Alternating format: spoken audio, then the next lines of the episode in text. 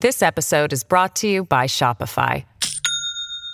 Do you have a point of sale system you can trust, or is it a real POS? You need Shopify for retail. From accepting payments to managing inventory, Shopify POS has everything you need to sell in person. Go to shopify.com/system all lowercase to take your retail business to the next level today. That's shopify.com/system. How do we point back to Wednesday and do justice in a sense to how close this democracy came?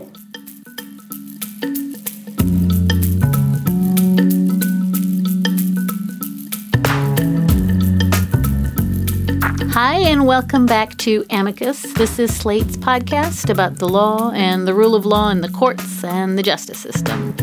I'm Dahlia Lithwick. I cover the law and the courts for Slate. This week, we're going to bring you another extra off week edition of the show to talk about events at the national Capitol. On Wednesday, as both houses of Congress convened to formally ratify the election of Joe Biden as President of the United States, a mob of rioters, some armed, stormed the barricades around the buildings, broke windows, climbed walls. Capitol Police, tasked with defending the Capitol, and members of Congress were completely overwhelmed as rioters smashed into both the House and the Senate chambers. Representatives were rushed to secure locations. Some of them pulled on gas masks. After several hours and a small smattering of arrests, the insurrectionists mostly left the building, just walking out the doors. The counting of electoral votes that had stopped that afternoon continued into the evening, and early Thursday morning, the election was finally formally called for Joe Biden. As of this taping, five people are dead. As of this taping, two members of Trump's cabinet have resigned. As of this taping, talk of invoking the 25th Amendment has largely been quelled by Vice President Mike Pence. As of this taping, articles of impeachment have been drawn up, reportedly to be introduced in the House on Monday. As of this taping, the United States reported its highest single day COVID 19 death toll, surpassing 4,000 people on Thursday. Our guest today is Joshua Geltzer. He serves as the founding executive director of the Institute for Constitutional Advocacy and teaches law at Georgetown University Law Center. Geltzer served from 2015 to 2017 as Senior Director for Counterterrorism at the National Security Council staff, having served prior to that as Deputy Legal Advisor to the National Security Council and as counsel to the Assistant Attorney General for National Security at the U.S. Justice Department. Josh, it is a pleasure to have you back, even on this incredibly sobering week. Thank you for the chance to join you. Josh, one of the reasons it was you I wanted to talk to this week is that you wrote the piece almost two years ago. It was February of 2019, issuing the warning that Donald Trump would never step down even if he lost the election. And as I recall at the time, you were largely met by silence for a long time. People just did not want to engage with you on that. Um, then I remember that I interviewed you that summer in a printed piece at Slate. And you said again a lot of the same things that you didn't think Donald Trump, by temperament, was ever going to concede defeat. And you warned again that at minimum, we should be preparing for that possibility. Do you want to talk a little bit about what it is that you saw coming in 2019, why you saw red flags then, and the extent to which the events of Wednesday at the Capitol either corroborated your fears or in some ways ran counter to them? You know, I think the, the predictability is, is part of the tragedy here. This was not some break with the previous Trump, the Trump of the, the campaign trail or the Trump of the White House. This was the, the culmination of that Donald Trump why might one have thought that a loss at the polls was not going to be accepted by him graciously or at all? Well, he'd lost an early primary battle to Ted Cruz, and he said it was rigged and it should be done over. When he thought his party, the Republicans, were going to lose big in the 2018 midterms, he cast doubt ahead of time on the validity of that. All the groundwork was there, and the stakes were then higher, of course, because here was Donald Trump now sitting in the White House, having tried to use the organs of government to ensure an electoral victory. That's what got him impeached, and it didn't stop him even when, when he was. And for all of that still not to yield a victory, it just it fit with the pattern that he wouldn't accept that graciously or indeed at all. But I do think the predictability adds to this the sense of avoidability. Because as we go back and as we look at moments that could have headed this off, frankly, from two perspectives, from a law perspective, there obviously was impeachment. He was impeached for trying to abuse the powers of the United States government to secure his personal political fortunes. And from the perspective of national security, from the fact that his encouragement and I dare say at times incitement to his supporters to take resistance to his electoral loss into their own hands. From both perspectives, Wednesday was, it was not a break, it was a culmination. And that makes it very sad to see, but it also means that it was predictable.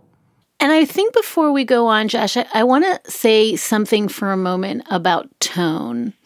Because the other thing that I note now when I look back at my published Q&A with you after you wrote your piece was that already I was being a little flip, right? I was making jokes about, ha ha ha, you know, he appropriated money from the military to build his border wall, even after Congress told him he couldn't, ha ha. And you checked me pretty quickly, even in a printed Q&A, and said, those are consequential things that you're describing. And, and I feel like I want to really have this conversation with an understanding that it's very, very easy to succumb to the funny memes, right? The Axe body spray, ha ha ha, beer belly putsch, ha ha ha. Um, you know, people died.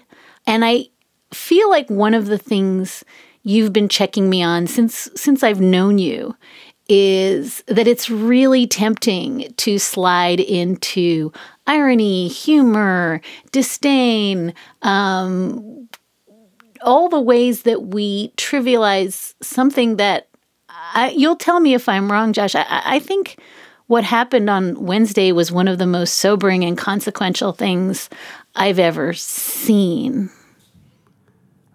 I think so too. It's it's a day that if if we don't remember it, if we don't keep it tattooed on the inside of our, of our eyelids for weeks and months to come, we will be making a serious mistake.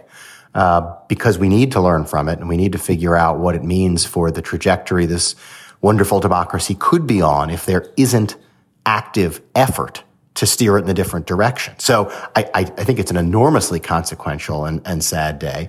But I also think there was a real challenge in how to talk about this before Wednesday before various other horrors of the Trump era. Because just imagine if, if somebody had, had pitched to you, Dahlia, at Slate, a, a piece six months ago that described Wednesday as it went down.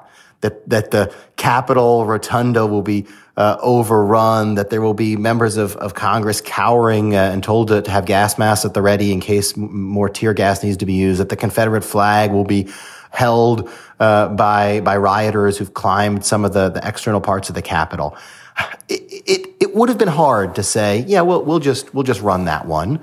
Uh, even if I've just told you that overall it's predictable, the particularity of the scenes, the astonishing images, videos, audio we've all heard of how it played out, it's uncomfortable to say that that could happen because it's uncomfortable for it to happen.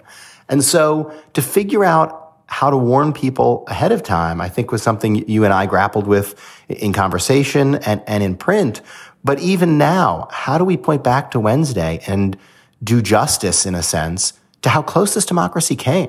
There could have easily been members of the House and senators hurt or killed uh, by how things played out. And if we don't appreciate that gravity, and what it means, not just as a, as a failing of securing the Capitol building, that needs to happen, but more that there were trend lines in our democracy that pointed to this moment, and that some allowed to get to this moment, if we don't take that really seriously, um, then we are not going to figure out a better pathway out of this. And, and it's useful, I think, just to, to dovetail with that point, to think about the fact that we get really um, caught up in the guys with the fur, you know, fur garments and the pointy helmets. And it's just ever so easy to slide back into the ways this looked like parody because it allows us to smugly say, oh, our institutions held.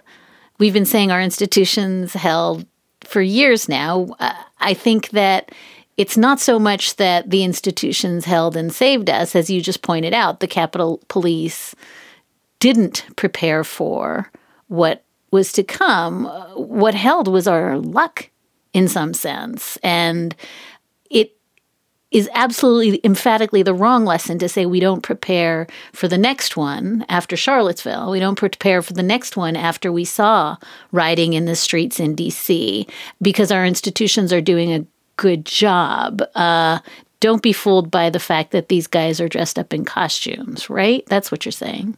I am saying that. You know, the the the ridiculousness of the of the costumes, the the silliness of how uh, some of it looked uh, obviously with some very serious results, but that is, that's deliberate. That has been a deliberate turn by those uh, loosely characterized as violent white supremacists. That includes neo-Nazis and neo-Confederates. It, it includes a group of folks who have deliberately embraced a bizarre humor of sorts and, and, and uh, symbolism and logos that strike the rest of us, and sometimes I think even them as ridiculous, but it has been their reinvention. And as, as they burst onto the national scene uh, in a new way with Charlottesville back in August 2017, um, these these sorts of memes, Pepe the Frog, their their joking phrasings, that was their rebrand, their reboot in a sense, and they know that a, the phrase Boogaloo Boys, to take another uh, group,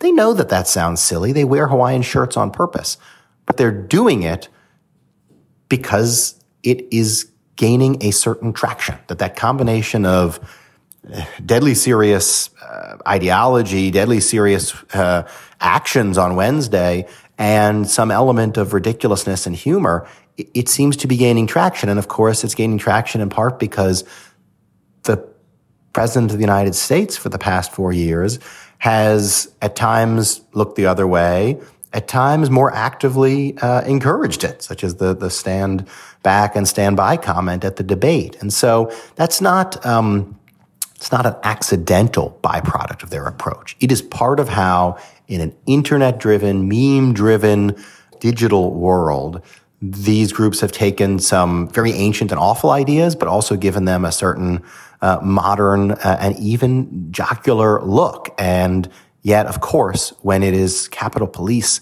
uh, losing their life uh, their, as they try to protect uh, our, our nation's senators and representatives, that is nothing but serious. Josh, I want to talk about precisely this question of who is responsible, who has lashed themselves to this project, who is complicit. Because I think part of the silliness and the jocularity you describe makes it very easy for serious people to later disavow it, right? This looked like it was fun, it was a lark. And I'm remembering again when I interviewed you about your now years old claim that the president would not walk away mildly. I asked you again in print, what's the best advice uh, about how to prepare for this? And, and your response was, I'm quoting you to yourself now. We need political leaders, especially Republicans, to make clear, both publicly and privately, that for Trump to contest the valid results of an election would be a red line and that he would get zero support. Um, that was your claim at the time that Republicans would need to make clear to Trump and then enforce to Trump if he walked away from the valid results of an election, they would not support him. So, this brings me to this really complicated question about the events of this week that start not with that rally, but with Josh Hawley, with Ted Cruz, calmly telling us they're prepared to set aside the election results. I'd like you to listen for just a minute to an interview from this past Sunday of Ted Cruz talking with Fox News's Maria Bartiromo, where he is very, very dismayed that other folks are alarmed at his decision to challenge the election results.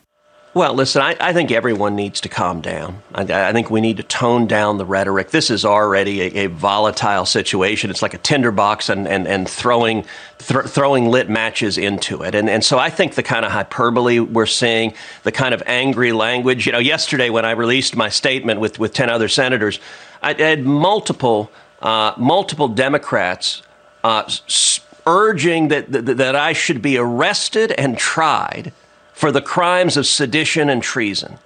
Now, now, look, that's not helpful. At a time when this country, when we're pitted against each other, j- j- just relax and let's do our jobs. We have a responsibility mm. to follow the law. And, and, and let me say, by the way, to those members who may not have a concern about this election, whether you're a Democrat or even some Republicans, the, the, the, poll numbers you covered at the top of the show, I, I, think ought to be deeply troubling to everyone. 39% of Americans think, quote, the election was rigged. My question for you at this moment in hindsight is Is it wrong to say that those Republicans who uh, implicitly uh, let this spin out implicitly i guess at this point i can say explicitly let this spin out by saying well if Donald Trump has questions, we have questions. nothing wrong with getting more information. Let's just form a commission. Is that the kind of thing that you can say directly emboldened Donald Trump and the rioters. The the look, I'm just doing my job. I just want to get to the bottom of all this election fraud. Nothing irresponsible there. That's what you were worried about, right? Well, the way it played out was what I worried about, and indeed the opposite of, of what I, I urged. Not only was there no red line drawn, uh, instead, um, when after November 3rd, and especially a few days later, after it became clear that, that Trump had lost, there was active amplification of downright lies, lies about voter fraud, lies about what state officials had done, lies about um, whether there was any doubt about uh, what the will of the, the people uh, had been in terms of choosing our next president and vice president. And that it's not just indulgence, it's amplification and augmentation continued, not just for a couple days, not just for a couple weeks, but it continued and it continued on the floor of the House chamber in Wednesday's joint session, and it continued even after our capital had been um, taken over by violent rioters um, whose very design had been to to try to force our Congress to act on the lies, to do to delay uh, what they were doing that day, which in fact they succeeded in doing, and potentially to somehow change who was going to become president. And so uh, there, there was no red line at all. There was instead, in, in by some, uh, a willingness to to amplify the president when he insisted on things that were not true. And when I say not true, you don't need to take my word for that. That is what state uh, election administrators and officials have said and shown. It is what governors have said and shown. It is what uh, has been uh, the conclusion of state and federal judges of both parties across the country in dozens of pieces of litigation. Of course, some of those didn't, you know, reach the, the, the. Some were about standing and other things, but some did look into this. And so it, it really was, it was the opposite of a red line. And so to, uh, to, to try to figure out how we got to Wednesday, I think you have to look at those who took what the president was saying and got more and more Americans to hear it and believe it. And in so doing, definitely encourage the president to keep saying it. And indeed, he keeps saying it e- even after uh, the the violence of of Wednesday. He keeps insisting that there was something wrong and he should have been the victor, even if he uh, now acknowledges that he he won't be that. So that information environment um, was easily predictable based on Trump's behavior and rhetoric before November 3, and yet it was not avoided at all. To the contrary, it was allowed to fester. And I guess that leads inevitably to the follow on question, which is how much do we hold the words of Rudy Giuliani and Donald Trump that very day? All of us here today do not want to see our election victory stolen by emboldened radical left Democrats, which is what they're doing, and stolen by the fake news media. That's what they've done and what they're doing. You could take third world countries, just take a look. Take third world countries. Their elections are more honest than what we've been going through in this country. It's a disgrace. We, will never give up. We will never concede. It doesn't happen. You don't concede when there's theft involved. Our country has had enough. We will not take it anymore. And that's what this is all about. Our country has been under siege for a long time. Who hides evidence? Criminals hide evidence, not honest people. And to use a favorite term that all of you people really came up with, we will stop the steal. So we're going to we're going to walk down Pennsylvania Avenue. I love Pennsylvania Avenue. And we're going to the Capitol. So let's have trial by combat. We, we can have a technical legal conversation about incitement. Uh, it certainly did not calm the crowd. How much are the people who were saying, as Trump was saying, let's go to Washington, let's be wild, let's get this thing if we can, you know, if we can't litigate it in the courts, let's do it by force. How much do you credit that with being part of the problem? I blame them a lot. I blame them a lot. As you say, Dahlia, it's eh, for purposes of this conversation, it's it's not the question of the, the liability uh, necessary for, uh, for for criminal offenses or even for civil liability for people hurt. That that I suspect will play out in in, in various ways. But we can put all that aside. These uh, the, the, the types of, of, of spreading of disinformation you're, you're talking about made Americans descend on Washington D.C. with weapons, believing believing that the uh, 2020 election had been rigged and stolen from the person they prefer, Donald Trump, and had them descending on the U.S. Capitol to try to make it so, or at least to um, convey the message that they wanted it to be so. And f- fostering that is fostering the opposite of a democracy. At the core of a democracy is the idea that the people choose, and once they've chosen, uh, whether you're uh, in the majority or the minority in terms of how you voted, you accept that result. You, you, you stick around and you play again.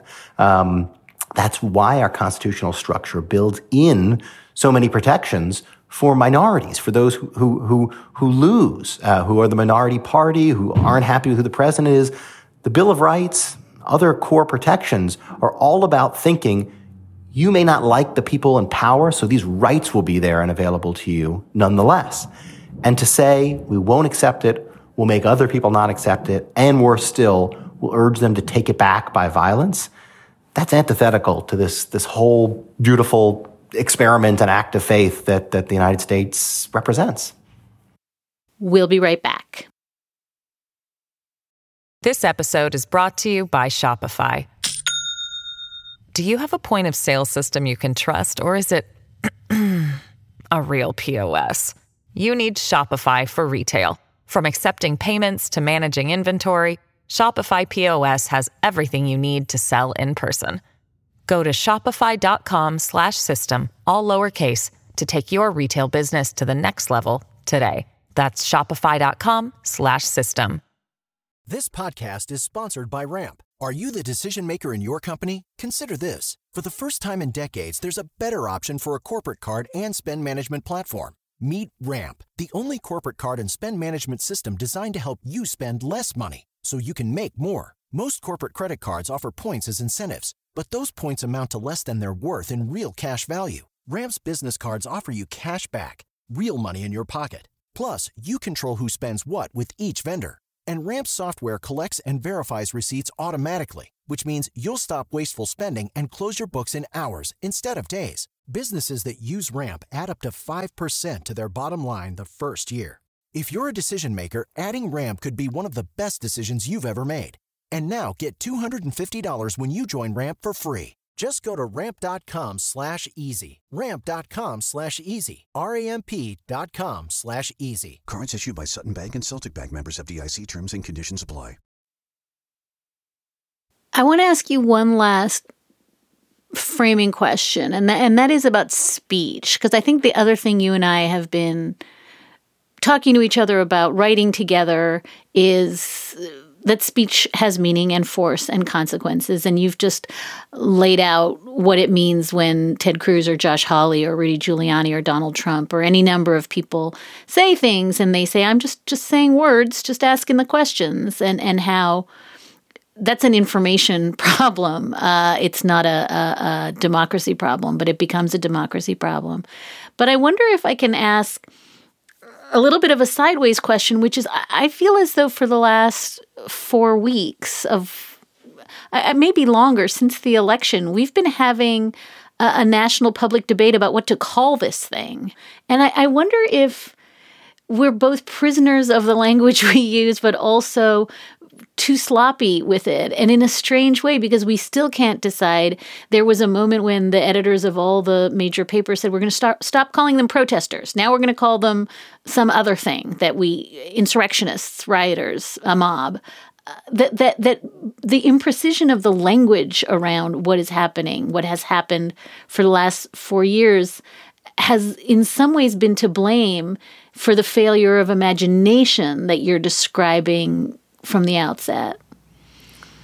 I, these these words matter a ton, and and they they're, they're, more than words, as you say, Dahlia. They reflect how we think about it. And and, and you were kind enough to mention earlier that I've gotten the opportunity to work on uh, counterterrorism issues in in government. So uh, that framing comes to mind for me, and uh, we have a definition, a statutory definition in the U.S. Code that says, and I'm, I'm just paraphrasing here, but that acts of domestic terrorism are those intended to uh, coerce or intimidate a civilian population or alter the, the policies or actions of government. Again, that's, that's just a loose paraphrase. Um, but boy, does it capture what we saw on, on, on Wednesday, um, because that's precisely what those who who used um, violence at the Capitol wanted to do. They wanted to intimidate a civilian population. They wanted to change the, the course of our government. Uh, and, and, I don't know if, if calling it domestic terrorism even fully captures the, the moment because we tend to think of terrorist incidents as awful violence, but not as fundamentally switching who our leader is, who our, at least our, our president is, um, which was the ultimate animating principle and goal of, of those who, who used violence on Wednesday. So I think we are all struggling to, to appreciate the, the magnitude uh, of it. And there's so much happening in this country right now. So many lives being lost from uh, a, a pandemic that's at its very worst, even as all of this is going on so much anticipation of a new administration starting that we all have so much to think about and to find the right words for and the right framing for. But I, I want us all to dwell on this because if we don't dwell on this, that I know is understating and underserving the, the magnitude of what unfolded on Wednesday. Well, it raises this question for me about preparedness and one of the things that I wrote on Wednesday night was that if you lived through Charlottesville 2017 and the manic activities of a local police force that was wholly unprepared for what came, and then read the reports after, and there was an extensive uh, report done by. Uh, uh, th- there was an extensive report done post Charlottesville that reflected how chaotic the police and law enforcement response was. And yet, having witnessed all that, we did it again at the Capitol. And we'll talk in a minute about the the security failures because I think it raises really interesting questions about the role of the National Guard in domestic terror problems. But I think the larger issue that I'm struggling with is if we can't name the thing that just happened and we don't agree on what just happened, we can't prepare for the next one. And so, in a strange way, again, this gets back to your we've seen this coming. This was always inevitable. And yet, because we can't name the thing, we can't do anything other than wring our hands and say, well, that was probably rock bottom, even when it never is. It, it, it does. It leaves us trying to figure out um, the, the, the right mentality uh, beyond getting to, to policing tactics or anything like that, the right mentality for, for the way ahead. And, and you're right that the Heaphy report, which talked about uh, where, where Charlottesville needed to do better, uh, was, uh, was years ago now, uh, as were the, the, the, events of Charlottesville itself, plus follow on uh, incidents that, that, that pick up on the ideology, even if they were, were different in, in their, in their form. And, this is hard too. This is legitimately hard in the following sense. For those who want to express peacefully and lawfully their displeasure at the election results, they are entitled to that space. That goes back to those protections for, for those who find themselves in the political minority that I mentioned before. And I think law enforcement um, has a tradition, uh, uh, not always perfect, but has a tradition of trying to be careful to preserve that space. And so when you start out with a day that sounds political in some ways in orientation, those who are unhappy with the election results, however one might characterize it, there's a wariness, I think, to recognize that there's also parts of that day that are likely to prove completely unacceptable because they're violent and they're unlawful, or as you say, they're, they're more than that. They are, they are uh, an attempt to change the, the, the leadership of our government by force. And preserving space for legitimate expression of political views, that, that needs to be a priority too. But so does ensuring that we never even get close to the scene we saw on Wednesday for the sake of, for our legislators, for the sake of the staff and those who work there, but more broadly for the sake that this democracy doesn't depend on how quickly the, the halls of Congress are, are, are cleared of, of those who are violating the law and, and insisting on a, a different future president. That, that, that, uh, you know, you talk about shows of, of force sometimes. Americans need to have confidence that that isn't what's going to change the trajectory of history because was we all made a, a pact as, as, as a democracy that those, that violence doesn't change that, that course. Um, but Wednesday and, and the, the scenes we all witnessed, they sent a different message. And for those of us who are following what the cheerleaders of Wednesday and maybe even some of the participants on Wednesday have been saying in the, in the few days afterwards about it, um, they are celebrating it. They are, um, uh, finding it to be a, a, success and a victory, and um, that that notion that one can can do something uh, like that and and walk away from it with something to celebrate that that needs to be changed. I, I want to press you on one thing, Josh, which is, of course, it is absolutely clear that law enforcement is going to balk a little when they know that this looks like protected political activity. But you and I both know people who've been dragged out of their wheelchairs sitting in front of a congressman's office and cuffed by the Capitol Police. And you and I both saw the scenes at Lafayette uh, Square and the scenes out of Portland and around the country. And I think most Americans of conscience would resist the notion that the police are anxious not to step in once something looks like it's political. It feels to me, particularly having heard uh, the DC call in the days before Wednesday stand down, counter protesters, go home, board up stores, let the police handle this. This can't be Charlottesville. And then to see the police, rather than step in and do what they need to do, run around in circles, in some awful cases, take selfies. It just feels as though, and uh, this is the obvious line, if the people scaling the walls of the Capitol had been black and brown political protesters, this would have gone really differently. And that's that's a problem.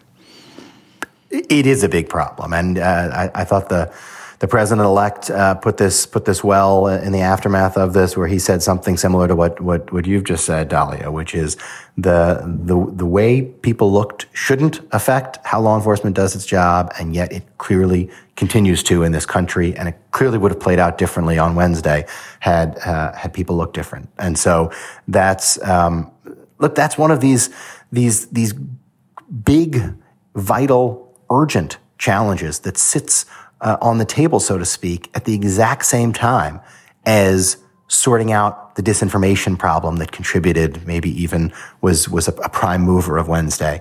It, it, it, sits on the table at the same time as a raging uh, pandemic. It sits at the same time as an economy that is letting many people down, in part because the pandemic has has has uh, has contributed to that.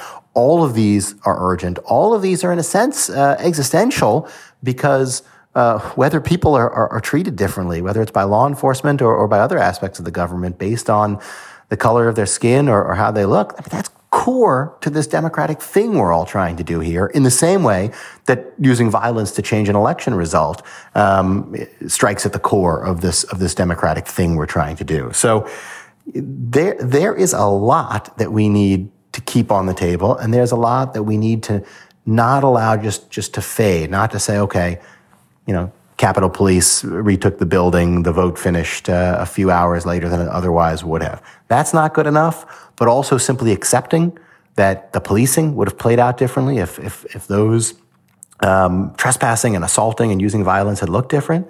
That's not good enough. Hi, this is Dahlia Lithwick, host of Slate's legal podcast, Amicus.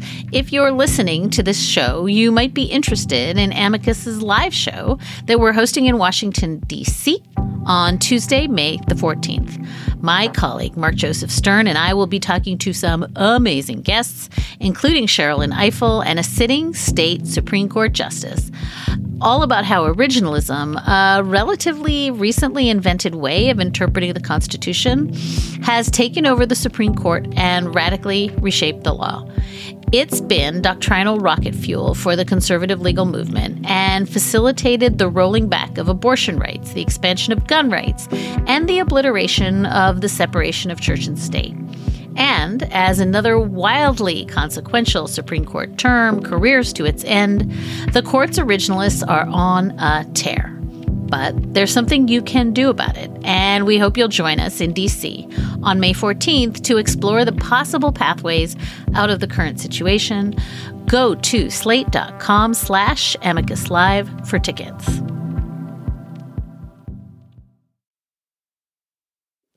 Now let's return to our conversation with Joshua Geltzer. He serves as the founding executive director of the Institute for Constitutional Advocacy, as well as being a visiting law professor at Georgetown University Law Center.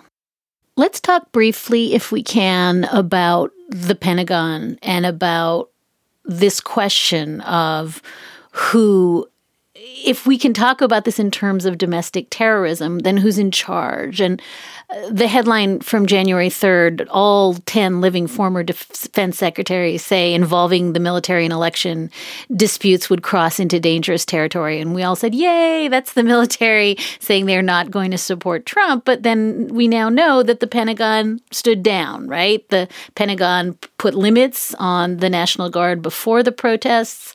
There was uh, real quandary, it seems to me, uh, after the DC mayor uh, wanted the National Guard to step in. This is two sides of the same coin, right? We're terrified of the military getting involved in domestic affairs, but it left us at the mercy of having the Capitol Police completely outgunned the other day. C- can you help me think about this question of we need to make a decision about when the National Guard can step in, and, and we blew it this week? Yeah, this this week was not uh, clearly was not the way one would want to see any of that play out. Even if even if figuring out uh, what we want is is is difficult. You know, I think a, a, big thing that, that that's different about this week was the the desire for help. Right. I mean, part of what has made the a few different types of domestic deployments uh, under under Trump concerning is that they were done contrary to the wishes of those on the ground and local. And I, I'm thinking both of some of the activity over the summer in Washington D.C., but I'm also thinking of DHS law enforcement, although often dressed and, and, and looking quite militaristic, uh, out in the in the in the Pacific Northwest as well. Uh, the idea that that that happens contrary to what a mayor or a governor uh, says will best uh, resolve a situation. I think rightly, people thought that that those in, in Washington and the Trump administration were in some ways making it worse rather than better. Here, things were already bad. things were, were, were, quite bad. And um, ultimately, there is um, there is a need for, for force to meet force. Uh, we had crossed into the point where uh, the Capitol had been had been breached and people were being uh, assaulted within it. Guns were drawn. One person was even shot. So there is a role for um, for the National Guard in in our society. It, it's it, and and Wednesday showed us its urgent need.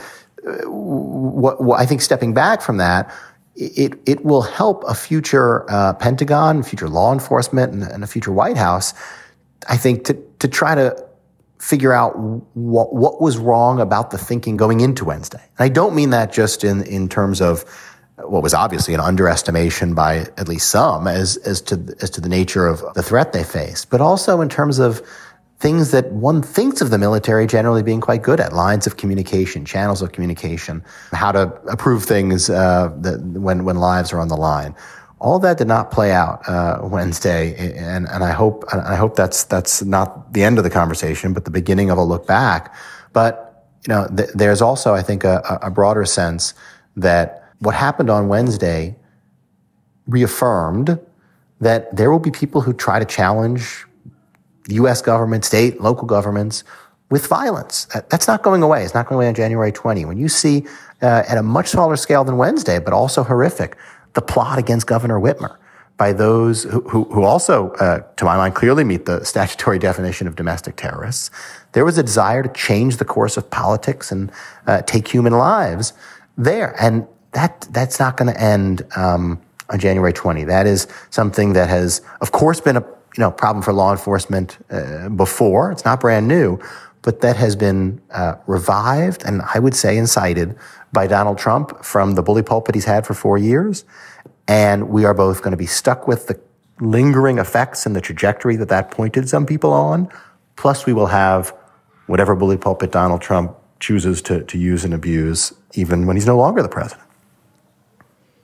I think that's so important because I think there is, just as we've described you and I, this failure of imagination to see what's around the corner. I think there is a layer of magical thinking that says that what's around the corner is the status quo ex ante. We're just going to go back to the good old days and this is all going to go away. And I think it's really essential to understand what is going to go away and what's not going to go away on January 20th. I do want to ask one interregnum question. It's part of why I desperately wanted to talk to you this week. I guess it was Mike Pence who called in the National Guard eventually, raising questions in my mind and a lot of people's minds about who's in charge. I think there was some scuttlebutt. Did they 25th Amendment the president in 14 seconds? I guess not. There's a real absence of, as I understand it, a commander in chief at this moment. As a formal matter, I guess Donald Trump is still in charge. We heard Friday morning Nancy Pelosi's talking to the Joint Chiefs about taking the nuclear codes away from Trump as though it's his, I don't know, Raggedy Andy doll. I, I'm very worried and stressed that in this larger conversation about is it the 25th Amendment, is it impeachment, that we actually have either an unfit president for the next two weeks or a great sucking noise that might, when I think about geopolitical questions, be even scarier than an unfit president. So, could you reassure me about the state of the whole entire world between now and January 20th, please? Let me start with the piece that, that I always find um, truly reassuring, which is below the political level. There are extraordinary Americans in, in the military, in the intelligence services, in law enforcement, who are doing what they do every day, which is they are trying to identify, detect threats. They are prepared to respond to those in ways that, that some uh, pre-existing authority allows them to do or to alert superiors where that's the, the protocol. There are people who, who are, who just continue and, and under extraordinarily difficult um, circumstances, I think, with all the political noise of the past four years, they are continuing to do uh, what they signed up to do and what they um, uh, do as as uh, as patriots, which is try to protect and defend this country. That doesn't change uh, for all for all of of the mayhem in Washington on Wednesday and all of the political and leadership level mayhem that, as you say, Dahlia, really persists af- after Wednesday and, and appears to continue. So that doesn't stop, that doesn't go away. But where leadership decisions are needed, or where affirmative leadership decisions might be made, in other words, not responding to outside threats, but doing something that's escalatory or, or, or a provocation by choice, uh, I think there's reason to worry. I, I, think there's there's good reason to to hope that January 20 comes um, without such an, an incident because. Um, much as I do trust in, in those uh, uh, brave men and women who who are continuing to do at the non-political, apolitical level everything they can to protect the country, it's it is it is hard to say one um, one trusts in, in in the leadership of of Donald Trump after seeing what he uh, exhorted, encouraged, and some would say incited uh, on Wednesday, as well as the revelations on that day and since as to uh, how little interest he seems to have in governing and how much interest he seems to have in watching coverage of himself, tweeting, and um, doing anything other than looking out for the for the interests of, of the country. So um, it, it, one would be sugarcoating it to say that that's anything but a concerning state of affairs. But where do I take solace? I take some solace in those who are doing what they need to do, do the uh, below the political level to um, to try to protect and defend us as they've sworn to do. And it leads to this really complicated what I've learned to call the exit voice and loyalty problem, the A.O. Hirschman problem of who sticks around and who goes. And I've been obsessing about this for a couple years. I, I have to say Betsy DeVos and Elaine Chao. Um, but I, I wonder what it means when people are saying, okay, this is too much and I'm leaving. Now that's a really tricky proposition, maybe not for the education secretary, but one would not want half the military to say, You've gone too far, and I'm leaving before the next coup. I think that's right. And, um, you know, the, the, the, importance of resisting uh, that which one is asked to do, but what one believes is actually unlawful, um, or short of that, and that's a pretty high bar. And, and, I think we generally want it to be a pretty high bar if we're going to have an executive branch that in better times, in normal times, is able to function. But short of that, saying, I don't know if this is lawful or unlawful, but I know it's awful. I know it's immoral. And I know that if you're going to want it done, you're going to want it done by somebody else because you'll have my resignation. There is a lot that people uh, can do, whether they are politicals who are still there, whether they are um, not politicals, but but folks who might be in acting roles because of the either the Trump firings, which used to happen at, at, a, at quite a rate, or the the resignations, which, as you say, are now happening themselves at a, an unusual rate. Whoever finds themselves in a position where they're being asked to do something like that, um, they are not powerless. They are actors uh, in, in, the world, and I, I hope that they will. Um, realize that they have the power to, to both slow things down and to um, shine a light on it if they insist that it won't be them. And that's an easy thing to say when you're not the person um, threatening to, to, to resign or, or, or, declaring you need to be fired if, if, if something is going to happen. It's certainly easier for somebody from the outside to say it, but I also think it's fair to expect that uh, rather than to go along with what could be some truly awful things in what still feels like a long number of days left to the to the Trump administration potentially. We've talked about how this doesn't magically end on January 20th, and yet we've had extraordinary news this week two Georgia Senate seats, historically, to a black man and a Jewish man. Quite an amazing ground shift uh, plaudits to Stacey Abrams for her organizing, and then the installation of extraordinary people at the helm of the DOJ: Merrick Garland, Lisa Monaco, Vanita Gupta, uh, Kristen Clarke. Uh, I wonder what all that signals to you about both the arc of the moral universe, if I can dare to use that phrase, but also the Biden administration's vision for how to do both the repair of what's been broken, but also what you're describing as you know years long work of repair in politics, discourse, truth, communications. What is what do these appointments signal to you about how Biden is thinking about this? To, to me, these these wonderful folks who who are who are about to to to lead the Justice Department, the National Security Council, the, the parts of our federal government, they indicate to me uh, a recognition by the incoming administration that there are fundamental, structural things that need work, in addition to the urgencies of now. And the urgencies of now are big. I don't want to uh, denigrate them. I know I keep uh, I keep emphasizing this, but when when Americans are, are dying at the rate they are from a pandemic, and when uh, the suffering is so great across the country, you, you can't help but emphasize that there is a fierce urgency of now to deal with this this health crisis and the uh, racial inequities, uh, education problems, so much associated with it. But when you see folks uh, like Jake dealing with national security, like Susan Rice uh, doing domestic policy, um, like uh, Vanita and Kristen and their commitment to civil rights work, like Lisa, who's thought so hard about cyber enabled uh, challenges and other technological national security and law enforcement challenges. You're seeing people who, who recognize that there's some fundamental structural work we have to do in addition to those fierce urgency of now problems.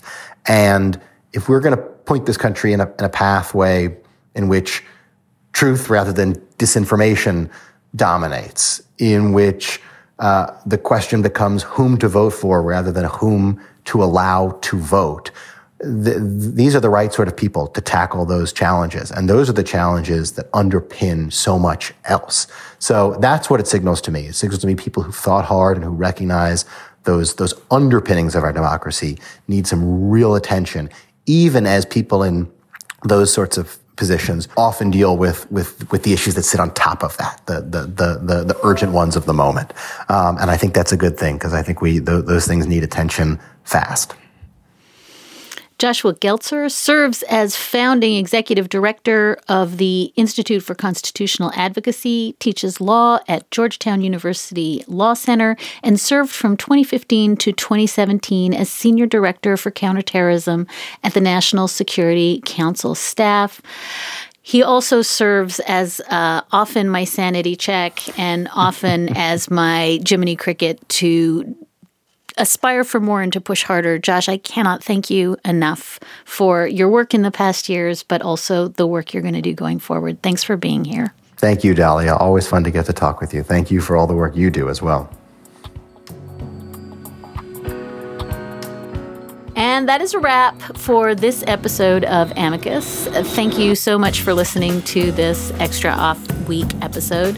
Thank you also so much for your letters and questions. We're doing our best to answer them and to stay one beat ahead of whatever it is that you're about to ask.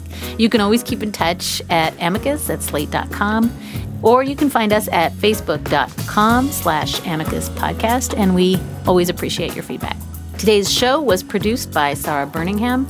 Gabriel Roth is editorial director, Alicia Montgomery is executive producer, and June Thomas is senior managing producer of Slate Podcasts. We'll be back with another episode of Amicus next week.